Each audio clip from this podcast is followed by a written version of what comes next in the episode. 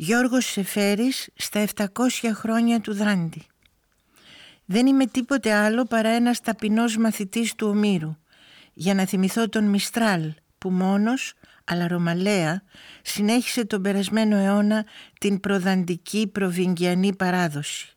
Ούμπλε σκουλάν του γκράντε ουμέρο.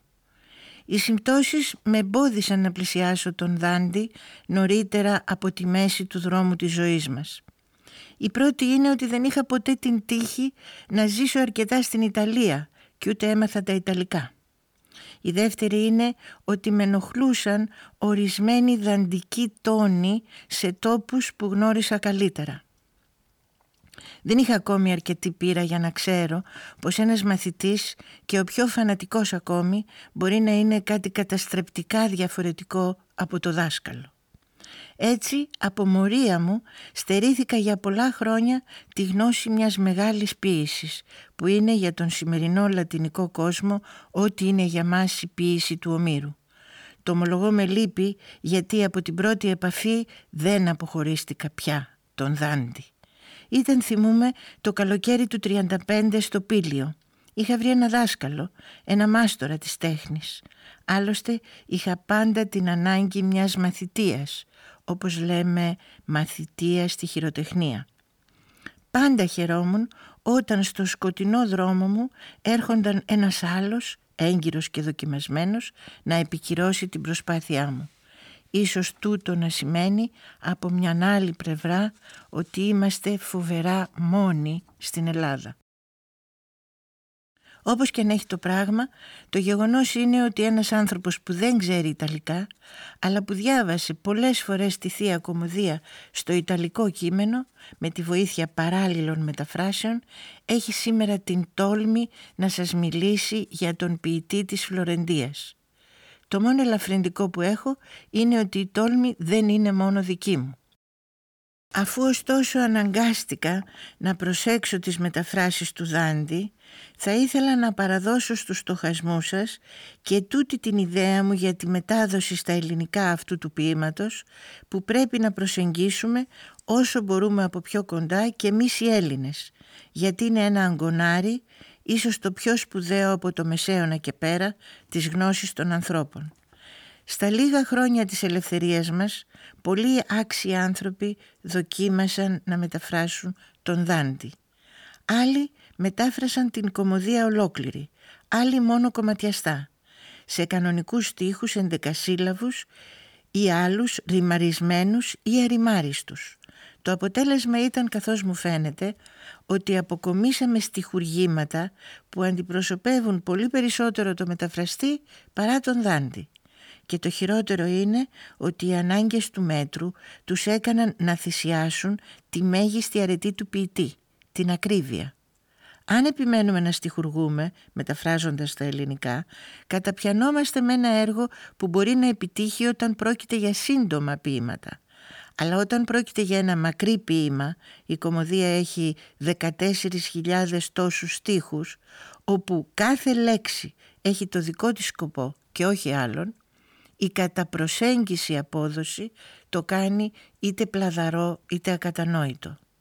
Είναι λοιπόν καλύτερο να ακολουθήσουμε τη συμβουλή του ίδιου του ποιητή. Γράφει στο κομβίβιο. Ας ξέρει λοιπόν ο καθένας πως τίποτε που έχει την αρμονία του μουσικού δεσμού δεν μπορεί να μεταφερθεί από τη δική του γλώσσα σε μια άλλη χωρίς να τσακιστεί όλη η γλυκύτητα και αρμονία του.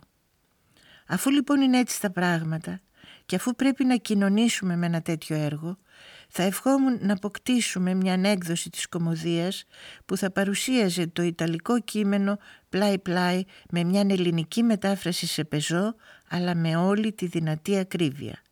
Έτσι θα μπορούσαμε να αγγίξουμε κάπως, αν μπορώ να πω, το σώμα αυτής της ποίησης, τουλάχιστον στην αρχή.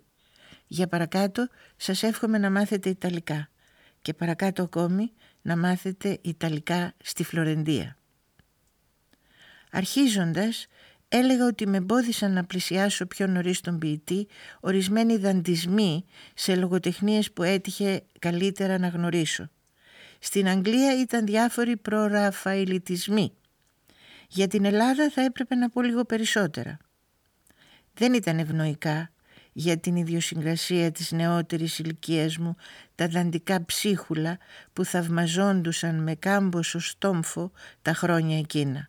Μου φαίνονταν όπως θυμάμαι συναισθηματικές διαχύσεις που δεν είχαν άλλη σχέση με τον ποιητή παρά τη μνήα του ονόματός του, της Βεατρίκης ή ενός σπαραγμένου στίχου του. Απάγγελναν λόγου χάρη το ποίημα του Παλαμά στη Στέλλα Βιολάντη. Επέταξε η ψυχή σου μέσα από την ανήμερη τη φυλακή σου για να ομορφύνει κάποια κόλαση συνιστορισμένη από κανέναν δάντη. Υπάρχει η κόλαση και υπάρχει και ο δάντης, αλλά κάποια κόλαση και κανένας δάντης δεν είναι άλλο από μια θολούρα όλος διόλου αντιδαντική. Τέτοια θολούρα είναι και το περιλάλητο και φέτσε του καβαφικού αισθητισμού. Πόσα μεγάλα ναι ή μεγάλα όχι δεν άκουσα ενώ πριν από τον Αλβανικό πόλεμο και πόσο κραυγαλαία. Όλα αυτά βρίσκονται στον Δάντη.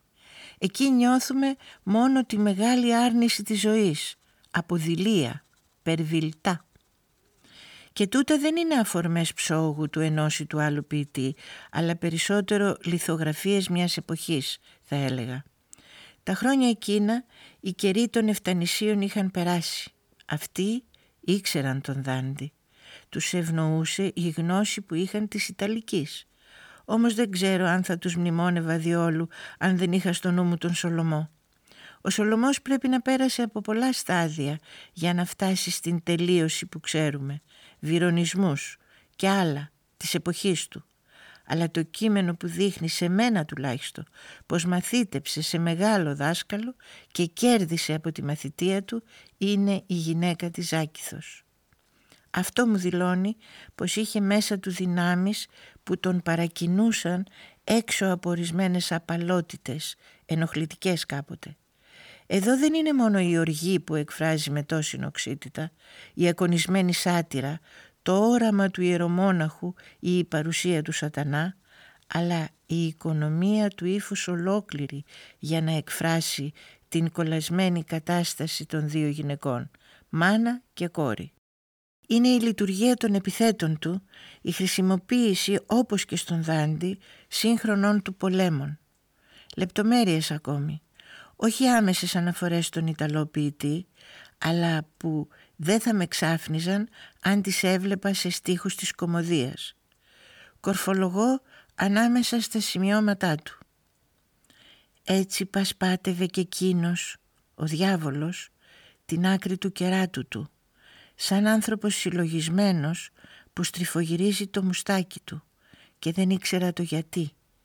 Και στο τέλος έσκασε ένα κακό γέλιο που με έκαμε και ανατρίχιασα και έγινε άφαντος. Ή αλλού. Έβρες τρόπο να βάλεις. Είμαστε σαν τη δροσιά που πέφτει στον κάμπο και απ' εκεί την παίρνει ο ήλιος. Θυμάται κανείς αθελά του τον κάμπο του πουργατόριου όταν φτάσαμε εκεί που η δροσιά μάχεται με τον ήλιο. Quando noi fumo là, vela rugiada, πούνια κονσόλε.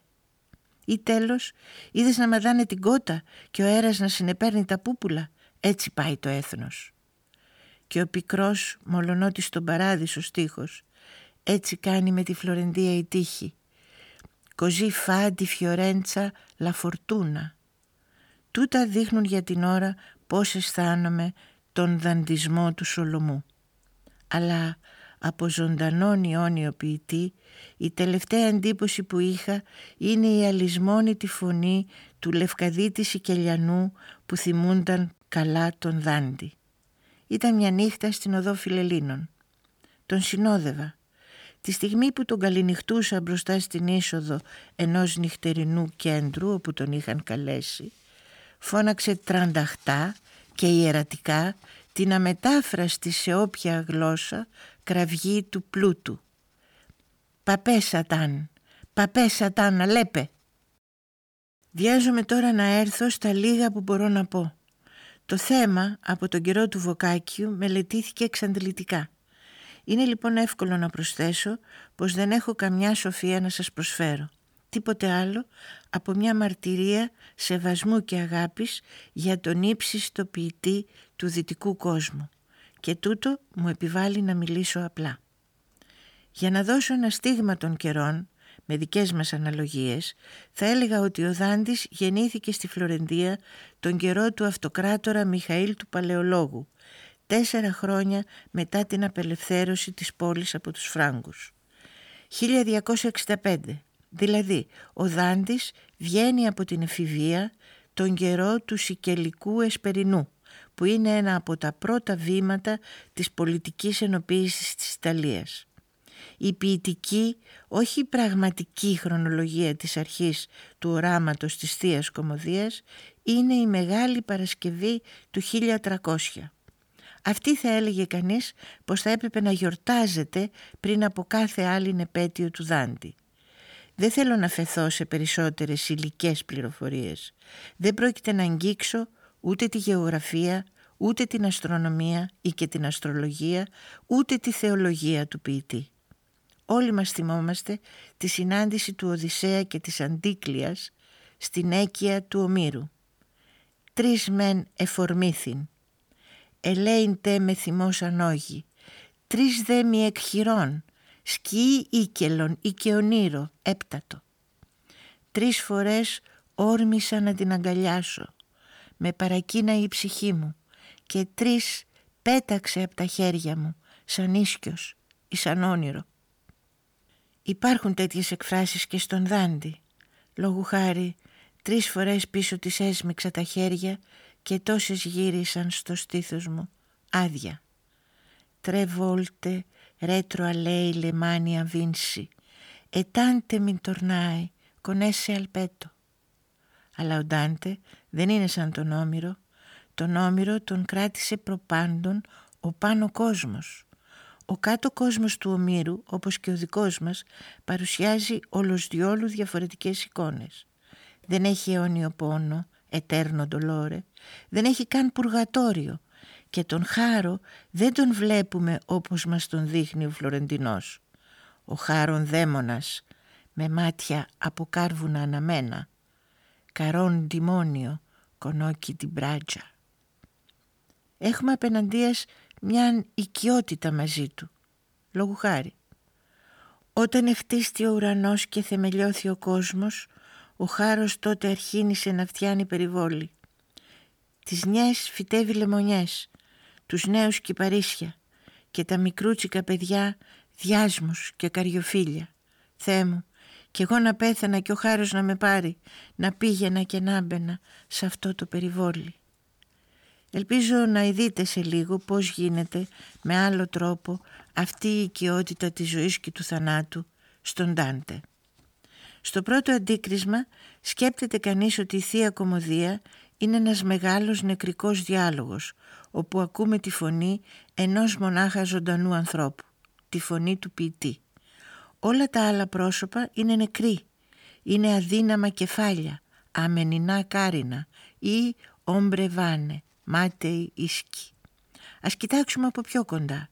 Δεν θα επιμείνω στις διάφορες φαντασμαγορίες της κόλασης που έχουν ελκύσει τους πολλούς αναγνώστες. Στα μαρτύρια των κολλασμένων, στα εφιαλτικά τοπία. Θυμούμε μια εικόνα. Ο Δάντης και ο Βυργίλιος προχωρούν στον έβδομο κύκλο όταν συναντούν μια συνοδεία ψυχές και κάθε μια τους κοίταζε όπως συνηθίζουμε το βράδυ να κοιταζόμαστε στο νέο φεγγάρι. Ci come suol da sera guardare uno altro sotto nuova luna. Το νέο φεγγάρι δίνει λίγο φως και τα μάτια κάνουν προσπάθεια για να ξεχωρίσουν ένα πρόσωπο. Ο ποιητής συνεχίζει και προς εμάς όξυναν τη ματιά τους όπως ο γέρο ράφτης κοιτάζει την τρύπα της βελόνας. Εσύ βερνόι αγκουτσάβαν λετσίλιε, κομελβέκιο σαρτόρφα, νελακρούνα. Είμαστε μακριά από την κόλαση. Είμαστε επιγείς σε μια πόλη της Ιταλίας του 13ου αιώνα με τους στενούς δρόμους, σκοτεινούς κάτω από το λιγοστό φως του φεγγαριού ή την ημέρα με τα ανοιχτά μαγαζιά όπου βλέπουμε στο πέρασμά μας καλφάδες και μαστόρους σκυμμένους απάνω στη δουλειά τους. Είμαστε επιγείς κι όμως βλέπουμε συνάμα τις ψυχές των κολλασμένων να τρέχουν πάνω στη φλεγόμενη άμμο. Είναι η αρχή του επεισοδίου του Μπρουνέτο Λατίνη. Ο Δάντης του μιλά με ευγνωμοσύνη και στοργικό σεβασμό. Θυμάμαι, του λέει, το αγαπημένο και αγαθό πρόσωπό σου, όταν στον κόσμο, ώρα με την ώρα, με δίδασκες πόσο άνθρωπος γίνεται αιώνιος. Μην σε νιαβάτε κομελουόμ σε τέρνα. Μίλησα για μια στιγμή μονάχα της κόλασης, αλλά πιστεύω πως μέσα σε αυτή τη στιγμή θα παρατηρήσατε τουλάχιστον πρώτο πόσο αυτός ο κάτω κόσμος που επισκέπτεται ο Δάντης είναι δεμένος με την καθημερινή ζωή του πάνω κόσμου και δεύτερο ότι ο ποιητής που ζει και εκφράζει το απόκοσμο όραμα της κόλασης εκφράζει ταυτόχρονα και έντονες αισθήσεις, οι μνήμες που γνώρισε στην επίγεια ζωή. Υπάρχει αλήθεια στην έκφραση του Δάντη μια συναλλαγή, ένα έντονο πάει και έλα ανάμεσα στις ψυχές που έχασαν το φως του ήλιου και τους γήινους ανθρώπους. Και αυτές τις εμπειρίες των αισθήσεων που κρατά με μεγάλη ενάργεια ο ποιητής δεν τις εκφράζει μόνο όταν μιλά ο ίδιος. Αλλά σε αυτό το έπος που είναι συνάμα ένα μεγάλο και πολύπλευρο δραματικό έργο τις εκφράζουν και τα πρόσωπα του δράματός του.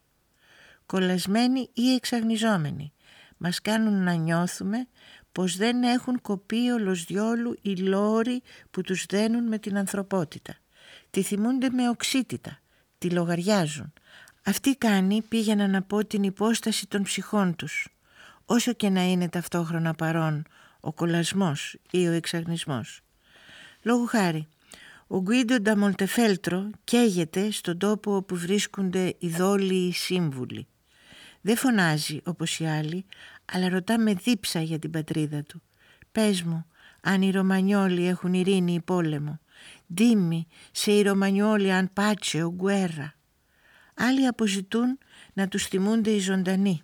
Εξορκίζουν γι' αυτό. Ένα από τα πιο συγκινητικά επεισόδια στο Πουργατόριο είναι εκείνο της Πίαντε η Τολομέη. Αχ, όταν γυρίσεις τον κόσμο και εξαποστάσεις από το μακρύ σου δρόμο. Θυμήσου εμένα που είμαι η Πία. Η Σιένα με έκαμε, με ξέκαμε η Μαρέμμα. Ρικόρντι την με και σον λαπία. Σιένα μη θε, της σφέτσε μη Μαρέμμα ή ξανά στο Πουργατόριο εκεί που εξαγνίζονται οι Φιλίδωνοι για την αμαρτία του Ερμαφρόδιτου, το επεισόδιο του Αρνό Ντανιέλ, του καλύτερου τεχνίτη της μητρικής γλώσσας, όπως τον ονομάζει ο Γκουίντο Γκουνιτσέλη. Μιλιόρ Φάμπρο del Parlar Materno. Είναι ένα χωρίο που αγαπώ ιδιαίτερα. Το έχω μνημονέψει και άλλοτε. Δείχνει τόσο μεγάλη αλληλεγγύη ενός ποιητή για έναν άλλον, ώστε ο Δάντης τον κάνει και νεκρόν ακόμη να μιλά στην ιδιαίτερη γλώσσα του, την προβυγγιανή. Δείχνει ακόμη μου φαίνεται την τόση αγάπη του Δάντη για την ποιητική γλώσσα, σε όποιον τόπο και να ανήκει. Είμαι ο Αρνό που κλαίει και πηγαίνει τραγουδώντας. «Γεουσούι Αρνάουτ, κουεπλόρε βάου καντάν». Έτσι αρχίζει και μου φέρνει στο νου την αντιπαράσταση του στίχου του ζωντανού ερωτευμένου Αρνό. «Γεουσούι Αρνάουτς και αμάς Λάουρα».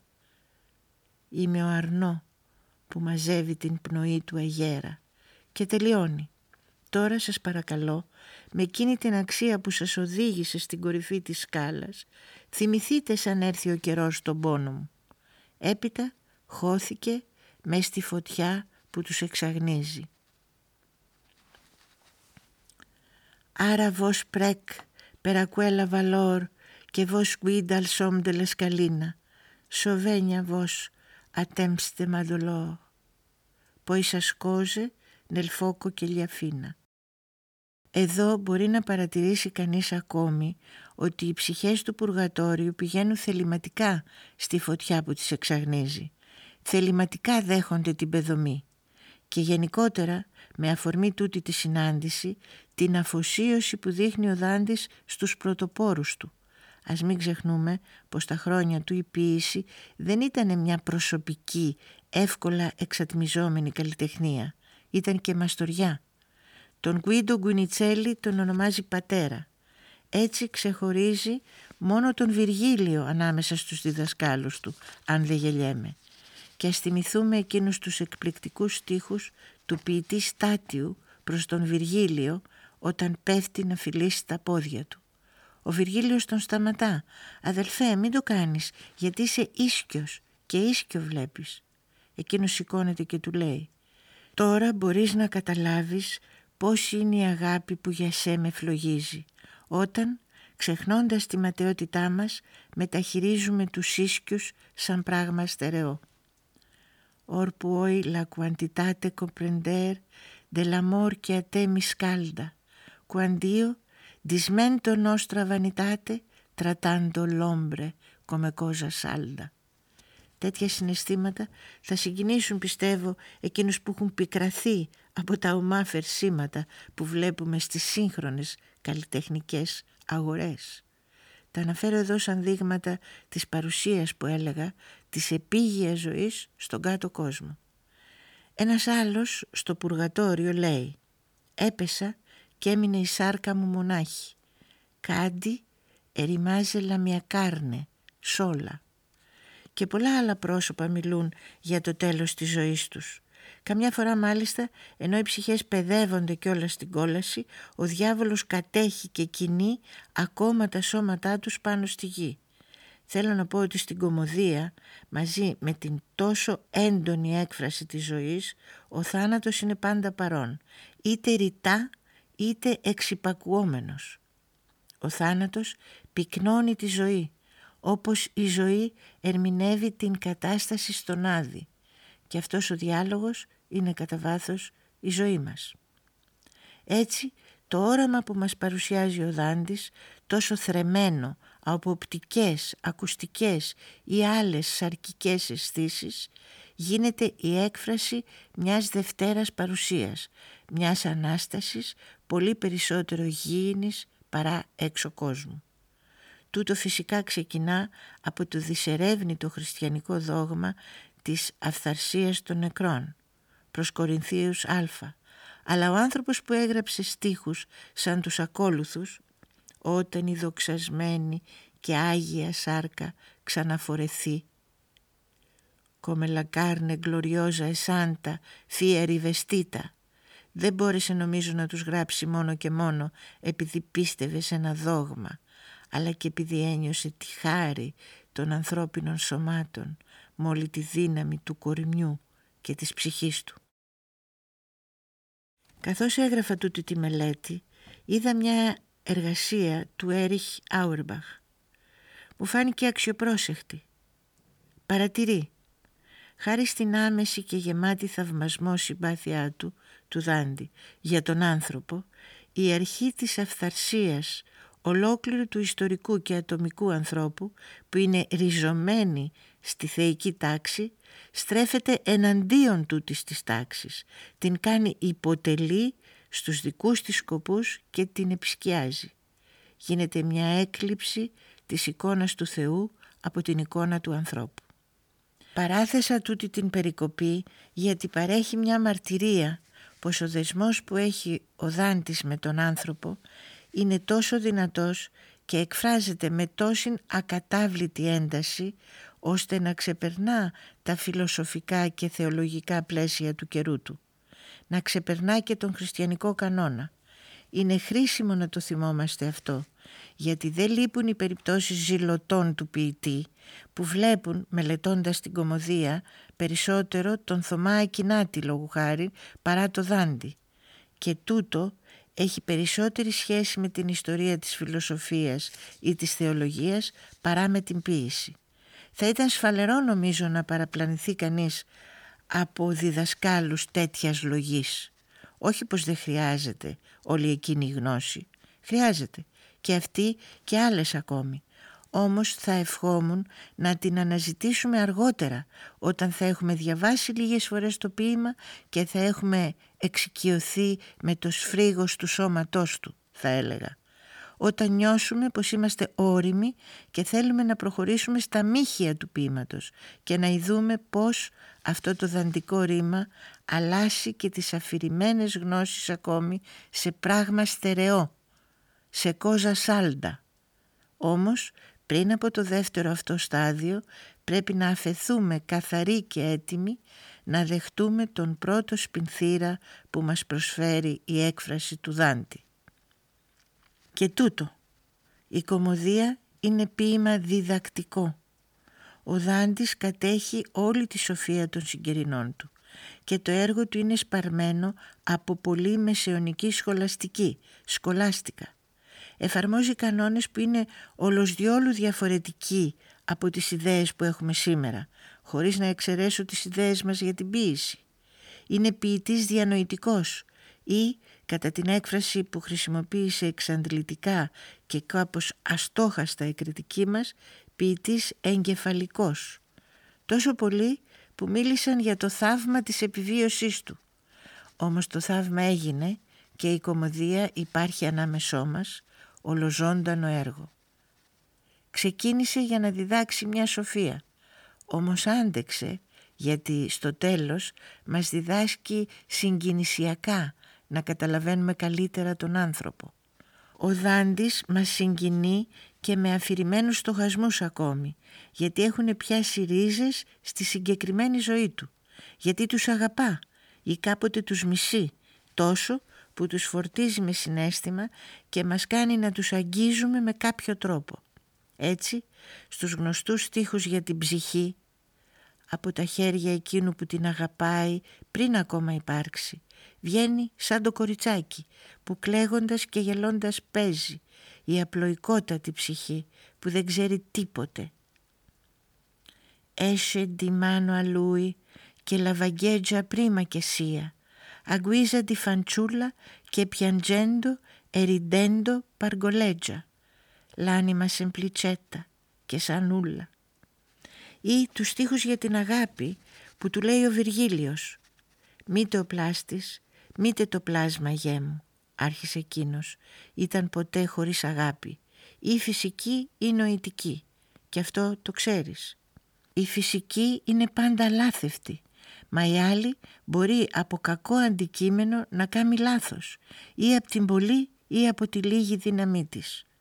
Μπορείς να καταλάβεις από τούτα πώς πρέπει να είναι μέσα σου η αγάπη, σπόρος κάθε αρετής και κάθε πράξης που της αξίζει τιμωρία. «Ναι κρεατόρ, ναι κρεατούρα μάι», cominciò El. Figliuol fu senza amore, o naturale o d'animo, e tu lo sai.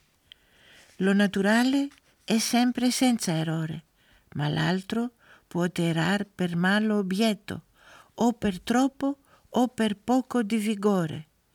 Quinci comprender puoi che esser convenne amor sementa in voi d'ogni virtute e d'ogni operazion che merta penne. Ασφαλώς υπάρχει πολύς θομισμός σε αυτούς τους στίχους ή και άλλες αναφορές, αλλά υπάρχει πριν απ' όλα η κυρίαρχη πνοή του ποιητή. Έλεγα άλλοτε κάπως συντομογραφικά «Η ποίηση έχει τις ρίζες της στην ανθρώπινη ανάσα και τι θα γινόμασταν αν η ανάσα μας λιγόστευε». Χάρηκα σαν είδα το ίδιο αίσθημα σε έναν έξοχο ποιητή των ημερών μας. Μιλώντας πέρσι για τον Δάντη, ο Σέντζον Πέρς έλεγε «Δεν υπάρχει χωρίς τον ποιητή ανάσα ολόκληρη, μήτε απόδοση της πνοής. Τον ανασένει μαζί με τον κόσμο παραμένει η προσωπική του λειτουργία, η μεσολαβητική. Εννοούσα την πνοή του ποιητή με αυτή τη βαρύτερη έννοια και τώρα εννοώ την ανάσα αυτού του τρίκλωνου στίχου που μαρτυρεί τη γνησιότητά του και είναι ένα από τα μυστήρια της ποίησης η υποβολή που μας μεταδίνει τούτο το ρήμα μια διεύρυνση, ένα άνοιγμα των πυλών της συνείδησης απάνω και κάτω από το κατόφλι της. Αν είχα τον καιρό θα προχωρούσα ακόμη περισσότερο στη στιχουργία της κομμωδίας. κοιτάζοντας τη σχεδόν μυστική σημασία που έχουν ορισμένοι αριθμοί για το δάντι, θα έλεγε κανείς ότι η κομμωδία είναι ποίημα με αυστηρά υποχρεωτική μορφή. Ο αριθμός τρία λόγου χάρη. Τρία άσματα, 33 τραγούδια το καθένα, η κόλαση έχει ένα παραπενιστό που θεωρείται σαν προήμιο, στο κάθε τραγούδι τρεις τυχές στροφές και αυτές με τριπλές πλεξουδωτές ρήμες. Θα μπορούσαμε να προχωρήσουμε και στα πολλαπλάσια αυτού του αριθμού. Έτσι θα έλεγα ότι ο ποιητής αισθάνεται την ανάγκη αυτής της μορφής, όπως πιστεύει στην πραγματικότητα της φυσικής ή της μεταφυσικής του. Ή αλλιώς τούτη η τεχνική είναι γι' αυτόν και ουσία. Σκέπτομαι το τέλος του πουργατόριου. Θα τραγουδούσα ακόμη λέει στον αναγνώστη αλλά επειδή έχουν γεμίσει όλες οι σελίδες οι ταγμένες για το δεύτερο τούτο άσμα ο χαλινός της τέχνης να πάω πιο πέρα δεν με αφήνει. Γύρισα από το αγιότατο κύμα ξαναγεννημένος έτσι σαν τα νέα τα δέντρα, τα ανανεωμένα με καινούρια φύλλα, αγνός και ετοιμασμένος να ανεβώ στα στέρια.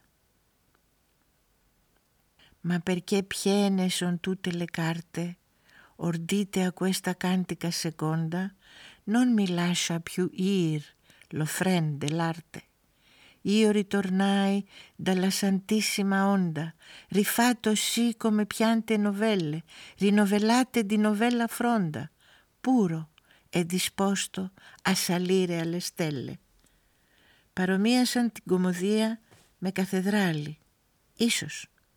Εγώ περισσότερο βλέπω στον Δάντη τη συμπεριφορά του μεσαιωνικού μάστορα, του μαΐστορα όπως λέγαμε στα παλιά και σκέπτομαι την παράδοση που εκπορεύεται από τους αλλοτινούς χειροτέχνες πώς συνεχίζεται και πώς αλλάζει συνειδητά ή ασυνείδητα και στις καλές τέχνες ακόμη καθώς και στην ποίηση.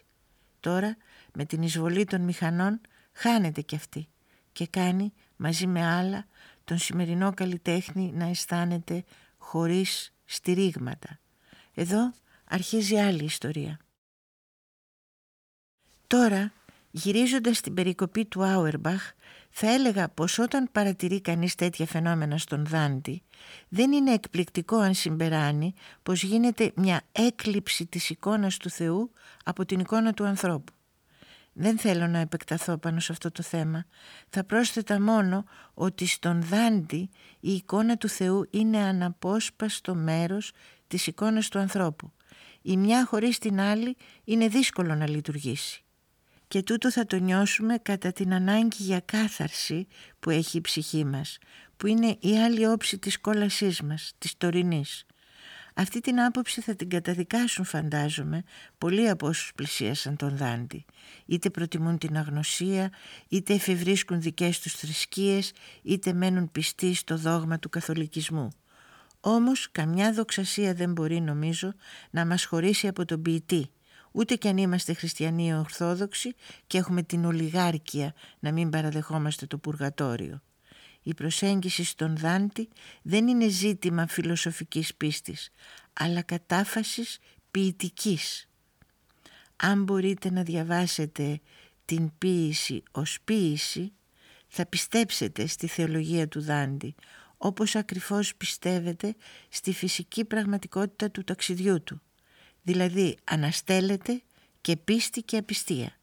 Αυτά έγραφε ο Ευσεβής Έλιοτ, ο τόσο αφοσιωμένος στο Δάντι και στην δυτική χριστιανοσύνη. Τον περασμένο χρόνο, από άλλη αφορμή, παρορμήθηκα να κοιτάξω τις αναφορές του Δάντι στον αρχαίο ελληνικό κόσμο. Είναι αρκετές και αξίζουν ξεχωριστή σπουδή. Τώρα θα ήθελα να θυμίσω μόνο τρεις εκείνες που μου έκαναν την πιο βαθιά εντύπωση. Η πρώτη αφορά τον Οδυσσέα, όχι εκείνον που από την Κύρκη ξεκινά για να πάει να ρωτήσει τους νεκρούς, όπως έχουμε διαβάσει στον Όμηρο, αλλά έναν Οδυσσέα που φεύγει από την Κύρκη και μακριά από τις Ηράκλειες στήλες και τον Ισημερινό καταποντίζεται οριστικά. Αυτό το τέλος του Οδυσσέα είναι καθαρό δημιούργημα του Δάντη. Γνώριζε τον Όμηρο μόνον κομματιαστά, όμως στην αρχή της κόλασης στο Λίμπο, όπου τον έχει τοποθετήσει σαν ειδωλολάτρη, τον ονομάζει ποέτα σοβράνο, ηγεμονικό ποιητή. Ή, όπως λέει ο Βυργίλιος, είμαστε με αυτόν τον Έλληνα που οι μουσες βίζαξαν περισσότερο από κάθε άλλον στον πρώτο κύκλο της τυφλής φυλακής. Siam con quel greco che le muse latar più che altro mai nel primo cinghio del carcere cieco. Ο Δάντης δεν ήξερε την αρχαία γλώσσα μας. Ήξερε από τον Όμηρο ό,τι του έφερνε η γνωστή στα χρόνια του λατινική γραμματεία. Ο Βίδιος, ο Κικέρον, ο Σενέκας λόγου χάρη. Όσο για τον Οδυσσέα, και αυτός σύμφωνα με τη λατινική παράδοση είναι ο πανούργος συνεργός της καταστροφής της Τρίας, της μάνας της Ρώμης. Είναι ο άνθρωπος του δουρίου ύπου. Γι' αυτό τον καίει η φλόγα, μαζί με τον Διομήδη, βαθιά στην κόλαση, στην 8η τάφρο του 8ου κύκλου, εκεί που είδαμε τους δόλιους συμβούλους. Του εξηγεί ο Βυργίλιος.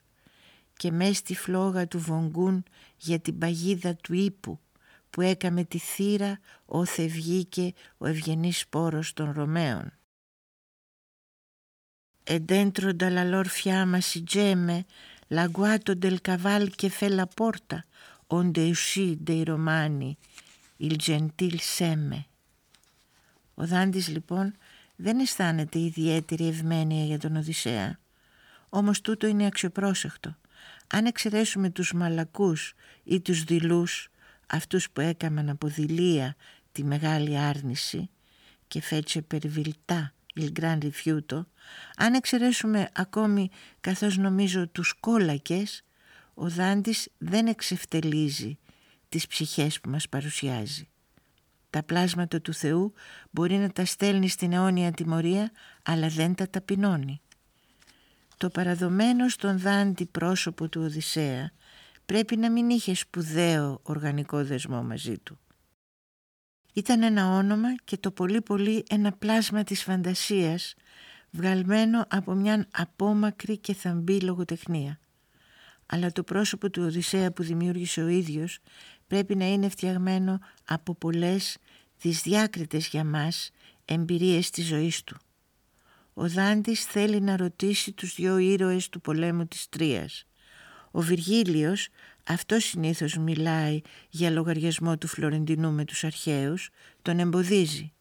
Άφησε του λέει να τους μιλήσω, μπορεί να καταφρονέσουν τα λόγια σου, γιατί ήταν Έλληνες. Αποκρίνεται μια φωνή που δεν ξέρεις αν είναι λαλιά ανθρώπου ή της φωτιάς. Η πιο μεγάλη λόχη της αρχαίας φλόγας αρχίζει να σαλεύει, μουρμουρίζοντας σαν ανεμοδαρμένη. Έπειτα, σιώντας πέρα δόθε την κορφή της, λες κι ήταν η γλώσσα που μιλούσε, έβγαλε φωνή και είπε «Όταν αποχωρίστηκα την Κύρκη». Lo maggior corno della fiamma antica cominciò a crollarsi mormorando, pur come quella cui vento affatica.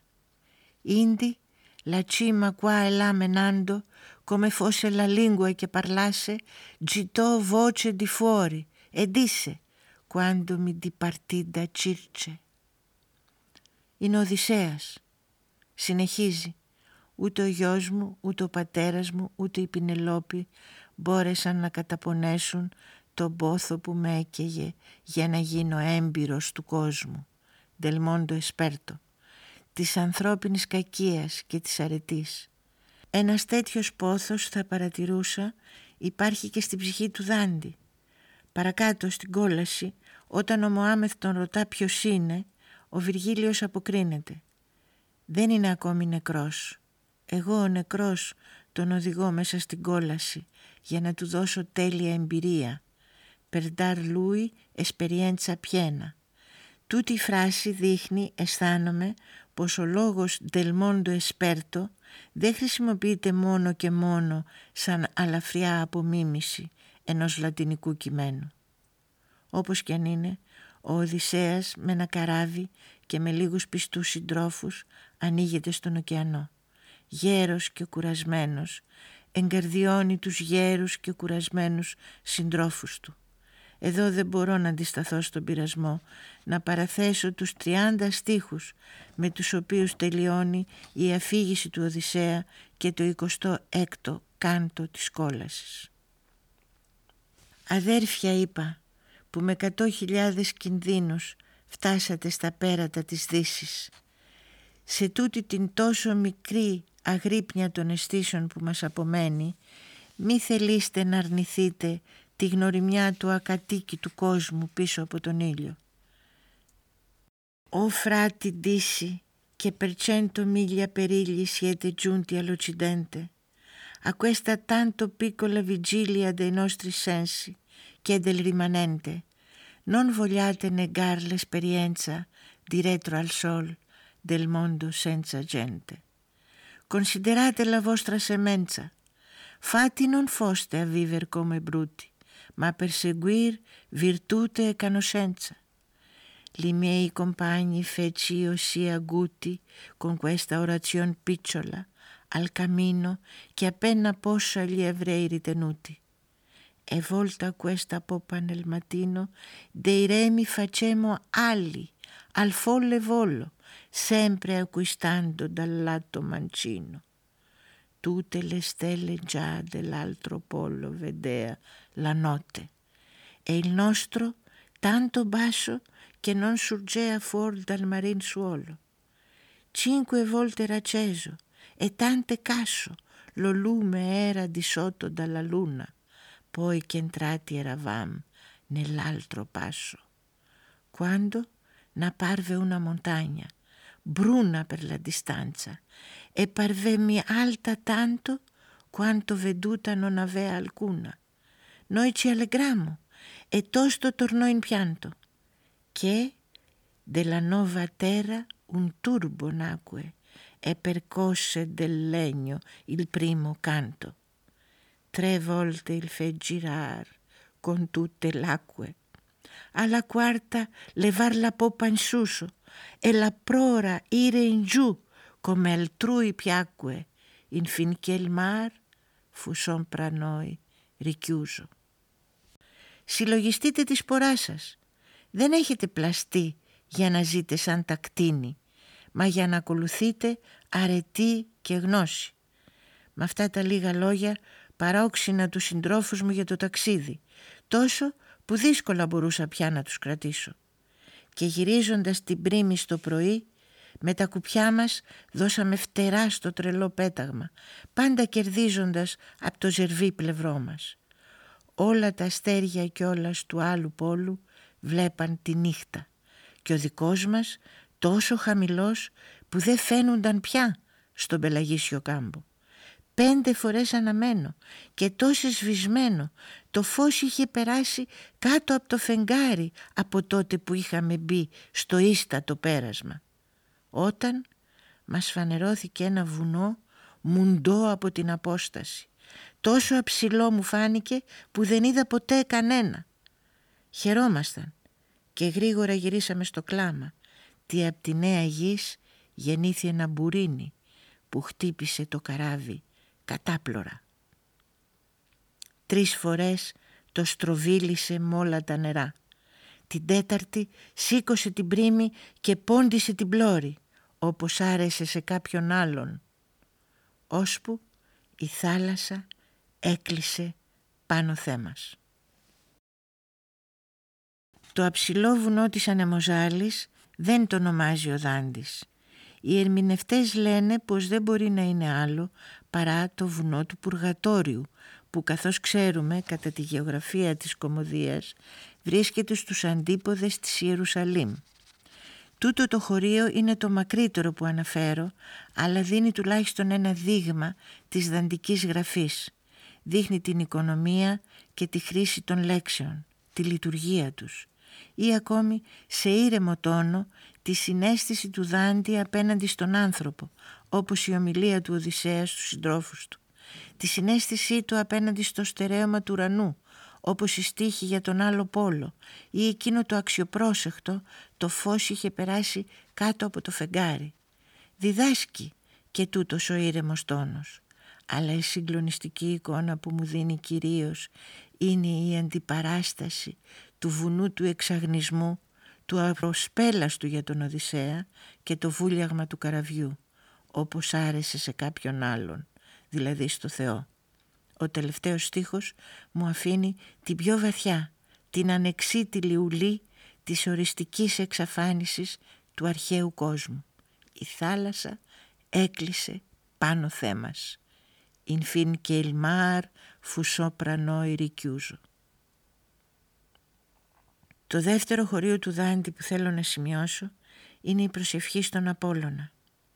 Ο Δάντης έχει βγει από τη δοκιμασία της κόλασης, έχει ανέβει το βουνό του Ποργατόριου και τώρα βρίσκεται στο κατόφλι του Θεού, στην κατάσταση των ευλογημένων. Αισθάνεται ότι δεν είναι εύκολο να εκφραστούν τέτοιες εμπειρίες. Ξέρει πως πρόκειται να πει το ασύλληπτο, κάτι που δεν είπε κανείς πριν από αυτόν. Το λομολογεί καθαρά από την αρχή του τελευταίου του του άσματος. Το πέλαγος που παίρνω δεν ταξιδεύτηκε ποτέ. Η Αθηνά φυσά και μου οδηγεί ο Απόλλων και οι εννιά μουσες μου δείχνουν την Άρκτο. L'acqua ch'io prendo giammai non si corse. Minerva spira e conducemi Apollo e nove muse mi dimostran l'orse. Ξέρει ότι από εδώ και πέρα δύσκολα μπορεί να τον παρακολουθήσει κανείς. Ω εσείς που είστε σε μικρούλα βάρκα, γυρίστε να ξαναειδείτε τις ακρογιαλιές σας. Μην τύχει και χάνοντάς με μείνετε χαμένοι. Ο voi che siete in piccioletta barca, tornate a rivedere il vostri liti, che forse perdendo me rimareste smarriti. Έτσι συμβουλεύει τους αναγνώστες του και στο τελευταίο κάντο του ίδιου άσματος συμπεραίνει «Ο πόσο λίγος είναι ο λόγος, πόσο αμυδρός για τη σύλληψή μου. «Ο quanto è corto il dire e come fiocco al mio concetto». Ο Δάντης λοιπόν αναμετρά τις δυνάμεις του. Αισθάνεται την ανάγκη να καλέσει τη θεϊκή βοήθεια. Και το αδόκητο είναι που αυτός ο πιστός μαθητής του Αγίου Θωμά του Ακινάτη κάνει μια προσευχή όχι στον Παντοκράτορα αλλά στον Απόλλωνα. Αυτόν ονομάζει πατέρα. Λέει στον μουσιγέτη «Ω καλέ Απόλλων, για τον ίστατο μόχθο Κάνε με της αξία σου σκεύος όπως το ζητάς για να δώσεις την αγαπημένη Δάφνη. Ως εδώ μου αρκούσε η μια κορφή του Παρνασσού αλλά τώρα μου χρειάζονται και οι δύο για να μπω στην τελευταία παλέστρα. Μπες μες στο στήθος μου και φύσα την πνοή σου όπως ανέσυρες από το θικάρι των μελών του, τον Μαρσία, ο θεϊκή αρετή. «O buono Apollo, all'ultimo lavoro fammi del tuo valor sì fatto vaso, come dimandi a dar l'amato a loro. Infino a qui l'un gioco di Parnaso assai mi fu, ma or con amendue me uopo entrar nella ringo rimaso. Entra nel petto mio e spira tue, sì come quando Marsia traesti dalla vagina delle membra sue, o divina virtù. Με αυτόν τον τόνο μιλά στη δελφική θεότητα, όπως τον ονομάζει. Εδώ, στο κατόφλι του ανίποτου, ζητά τη βοήθεια του Θεού της Πυθίας. Και καθώς τον ακούω, δεν μπορώ, ας μου συγχωρεθεί αναμαρταίνω, να βγάλω από το νου μου την κραυγή εκείνη της Κασάνδρας. Απόλλων, Απόλλων. Παρακαλά το Θεό που συναρπάζει τις ψυχές πέρα από τα φράγματα του λογικού. Πολλοί ξαφνίστηκαν. Η απάντησή μου είναι ότι αν όλα του τα ορμέμφυτα σπρώχνουν τον δάντη να εκφράσει αυτό το ανίποτο, τον σπρώχνουν ακόμη να το εκφράσει με τις αισθήσεις και τα συναισθήματα ενός ζωντανού ανθρώπου. Και αυτή η απόσταση ανάμεσα στο άνηλο και την ύλη της αίσθησης δημιουργεί μια τέτοια ένταση που θα έλεγα ότι σε αυτήν ακριβώς την ένταση οφείλεται τούτη η υψηλότατη ποίηση, τούτη η Ανάσταση εκ νεκρών. Έτσι όταν συλλογίζομαι το δρόμο που διάνυσε από το σκοτεινό δάσος ως εδώ, δεν πολύ παραξενεύομαι πως τούτη η προσευχή στον Θεό των Δελφών παραμέρισε τις άλλες προσευχές. Μπορεί να μου πούν ότι μιλώ σαν ειδηλολάτρης, όμως δεν θα δυσκολευόμουν να προσθέσω ότι βρίσκω την ποίηση του Δάντη τόσο δυνατή που μου φαίνεται ότι υπερβαίνει τους κανόνες που δημιούργησαν εποχές και τόποι.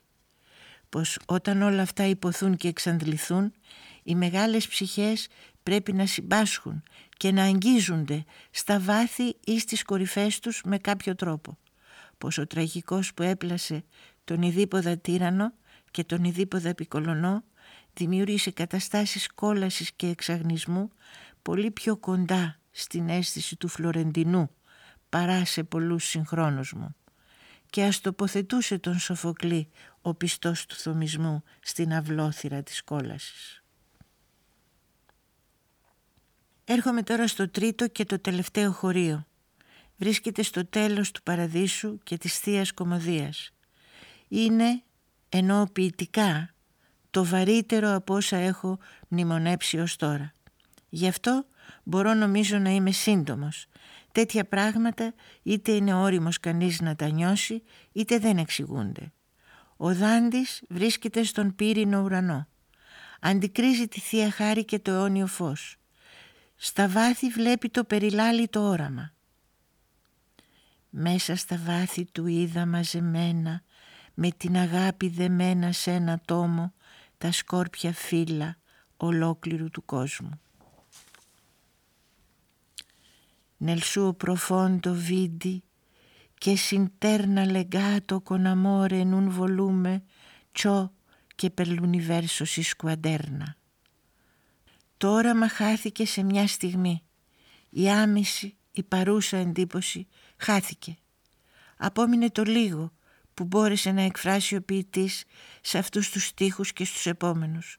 Μόνο μια αμυδρή ανθρώπινη έκφραση, γιατί όπως λέει «Μια στιγμή μόνο μου είναι πιο βαθύς λίθαργος από όσων σόριασαν 25 αιώνες στο ταξίδι που έκαμε τον Ποσειδώνα να θαυμάζει τον ίσκιο της αργός. Un punto solo με maggior letargo και 25 secoli αλλά impresa che fene tuno a mirar l'ombra d'argo. Η αργό ήταν το πρώτο καράβι που έφτιαξε χέρι ανθρώπου. Ο Ποσειδώνας από το βάθος του πελάγου κοιτάζοντας το ισκερό πέρασμα της καρένας της ξαφνίστηκε και θαύμασε 25 αιώνες πριν από τον καιρό της κομμωδίας η παρομοίωση της ακαριέας λησμονιάς που διαδέχεται ένα τέτοιο οικουμενικό όραμα με το πέρασμα της αργός έχει τέτοιες διαστάσεις και τέτοιες διαστολές που μου φαίνεται μια κορυφή της ποίησης. Δεν θέλω να προσθέσω τίποτε άλλο. Καθώς μνημόνευα αυτούς τους αρχαίους θεούς ή τον Οδυσσέα Θυμήθηκα πόσες φορές διαβάζοντας Αλεξανδρινούς ή Λατίνους ποιητές, ανάλογες μνήες της αρχαίας λατρείας μου δίνουν την αίσθηση του συμβατικού. Ο Δάντης, ό,τι υλικό και να πάρει στα χέρια του, αρχαίο ή σύγχρονο, δεν είναι ποτέ συμβατικός. Τέτοια είναι η χάρη της ορμής του. Σε αυτό το τελευταίο κάντο του παραδείσου, ο Δάντης φτάνει στην πλήρωση της ενότητας που γύρεψε σε όλη του τη ζωή. Ο μεγαλοφύης θέλει να είναι ένας, έγραφε ο Μποντλέρ. Δεν είναι κατηγόρια να πει κανείς ότι από τα παιδικά του χρόνια τούτο το ένα αποζητά ο Δάντης, σχεδόν μονότονα. Αν το συλλογιστούμε από τις ρίζες, ένα μονάχα ποίημα έγραψε, την κομμωδία. Τα άλλα έργα του είναι σαν παραπόταμοι προς αυτό. Η Βεατρίκη αυτό το στέλεχος γύρω στο οποίο ήρθαν να κρυσταλλωθούν οι άπειρες αισθήσεις και τα πάθη που μπόρεσε να χωρέσει η ψυχή του μας το δείχνει με έναν άλλο τρόπο. Την αντίκρισε πρώτη φορά σε ηλικία 9 χρονών. Τότε δέχτηκε το κεράβνομα που τον φώτισε στη ζωή του ολόκληρη. Και ας μην πούμε πως ήταν πολύ νωρίς. Η γνώση της ζωής μας διδάσκει το αντίθετο. Μάλλον ήταν αργά για μια τέτοια αισθησιακή εμπειρία. Και η δική μου πείρα των ανθρώπων τη δείχνει πιο πρόημη μια ανάλογη μέταρση. Ελπίζω να μην το βλέπετε αυτό σαν έναν απαλό ή γλιώδη συναισθηματισμό. Ο Δάντης έχει μια τρομακτική ευαισθησία. Είναι ένας σκεύος αγάπης όλος διόλου ασυνήθιστο. Αλλά είναι συνάμα σκληρός και κοφτερός. Έτσι τον δείχνει η ποίησή του. Και η ζωή του θα έλεγα. Πάνω στο επιχείρημα ενός ανόητου συζητητή γράφει στο κομβίβιο. Θα είχες όρεξη να αποκριθείς σε τόση κτηνοδία όχι με τα λόγια, αλλά με το μαχαίρι. Μα κολκολτέλο, ατάντα μπεστιαλιτά.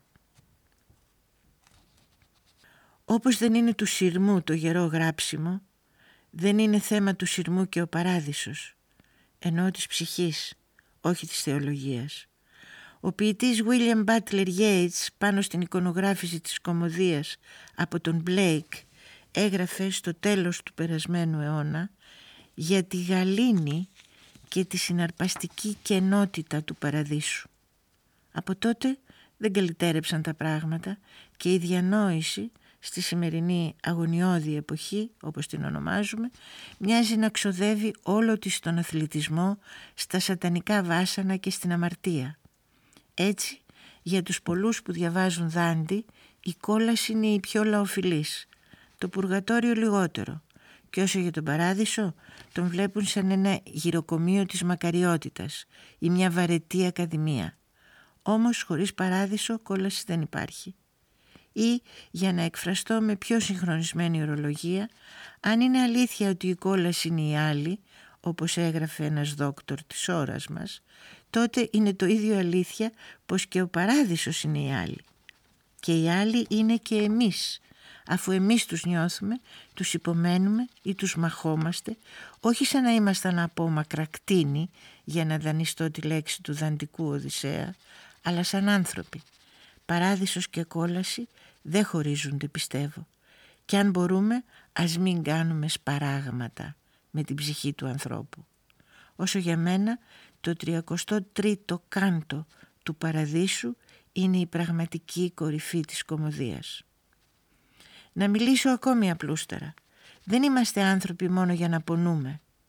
Και αν αυτό δεν σημαίνει τίποτε, θα ήθελα να θυμίσω πως ο Μποντλέρ, που έζησε ωστόσο σε χρόνια κάμποσο κολλασμένα, όπως μας λένε τα ποίηματά του, δεν ήταν στερημένος από το συνέστημα του παραδείσου. Comme vous êtes loin, paradis parfumé, où sous un clair azur tout n'est qu'amour et joie, où tout ce que l'on aime est digne d'être aimé, où, dans la volupté pure, le cœur se noie. Μνημονεύω σκόπιμα αυτούς τους στίχους, αν καθόλου μπορούμε να τους ακούσουμε με την ακρίβεια που μας δίδαξε ο Δάντης. Παράδεισος δεν είναι η κατάσταση μιας καλόστρωτης ευτυχίας. Είναι κάτι πάρα πολύ διαφορετικό. Η χαρά στη μέγιστη έντασή της και τούτο πάλι δεν εξηγείται.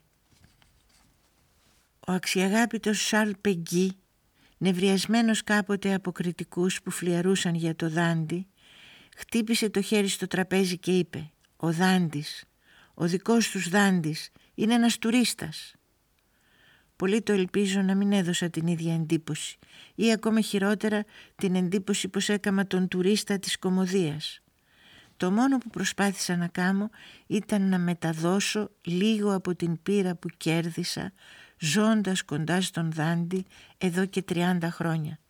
Αλλά και τώρα, τελευταία ακόμη, μου φάνηκε πως τον διάβαζα για πρώτη φορά. Άφησα πολλά. Δεν μίλησα για το δεσμό του Δάντη με τη γλώσσα του. Το θέμα κέρια μας ενδιαφέρει στη θλιβερή γλωσσική κατάσταση που βρισκόμαστε ακόμη συλλογίζομαι συχνά μια παρατήρηση του Ράνσιμαν πάνω στο σχήμα των εκκλησιών. Λέει «Και η γλώσσα έπαιξε το μέρος της στη διαφορά. Η ελληνική είναι πρικισμένη με λεπτή νοξίτητα και ευληγησία και είναι αξιοθαύμαστα κατάλληλη να εκφράσει κάθε απόχρωση της αφηρημένης σκέψης, ενώ η λατινική είναι κατά πολύ πιο σκληρή και αλήγιστη. τούτε με παρακίνησε να σκεφτώ τα μεσαιωνικά ελληνικά που είναι πιο κοντά στο διγενή από ότι είναι τα μεσαιωνικά λατινικά στο ιταλικό βουλγάρε. Αυτά τα λατινικά που λογάριασαν ασφαλώς για το Δάντι αφού τα ζούσε και τα έγραφε όπως το δείχνει ο βίος και το έργο του και αναμέτρησα από μια άλλη πλευρά τη ζημιά που έκαμε στον ελληνισμό η καταστροφή της αυτοκρατορίας γιατί σταμάτησε μια φυσιολογική λειτουργία. Θέλω να πω σταμάτησε την ομαλή αλληλοεπίδραση της γλώσσας των λογίων και της λαϊκής έκφρασης που θα οδηγούσε σε ένα συγκερασμό πλουτισμένων από τις αρετές της καθεμιάς. Αντίθετα, η καταστροφή εκείνη πλάτινε το χάσμα ανάμεσα στους δυο γλωσσικούς κόσμους και τους μόνωσε. Με αυτή την έννοια εμπόδισε να γίνει και στη γλωσσική έκφραση κάτι σαν αυτό που πραγματοποιήθηκε στη ζωγραφική τον καιρό της εκπληκτικής αναγέννησης των παλαιολόγων.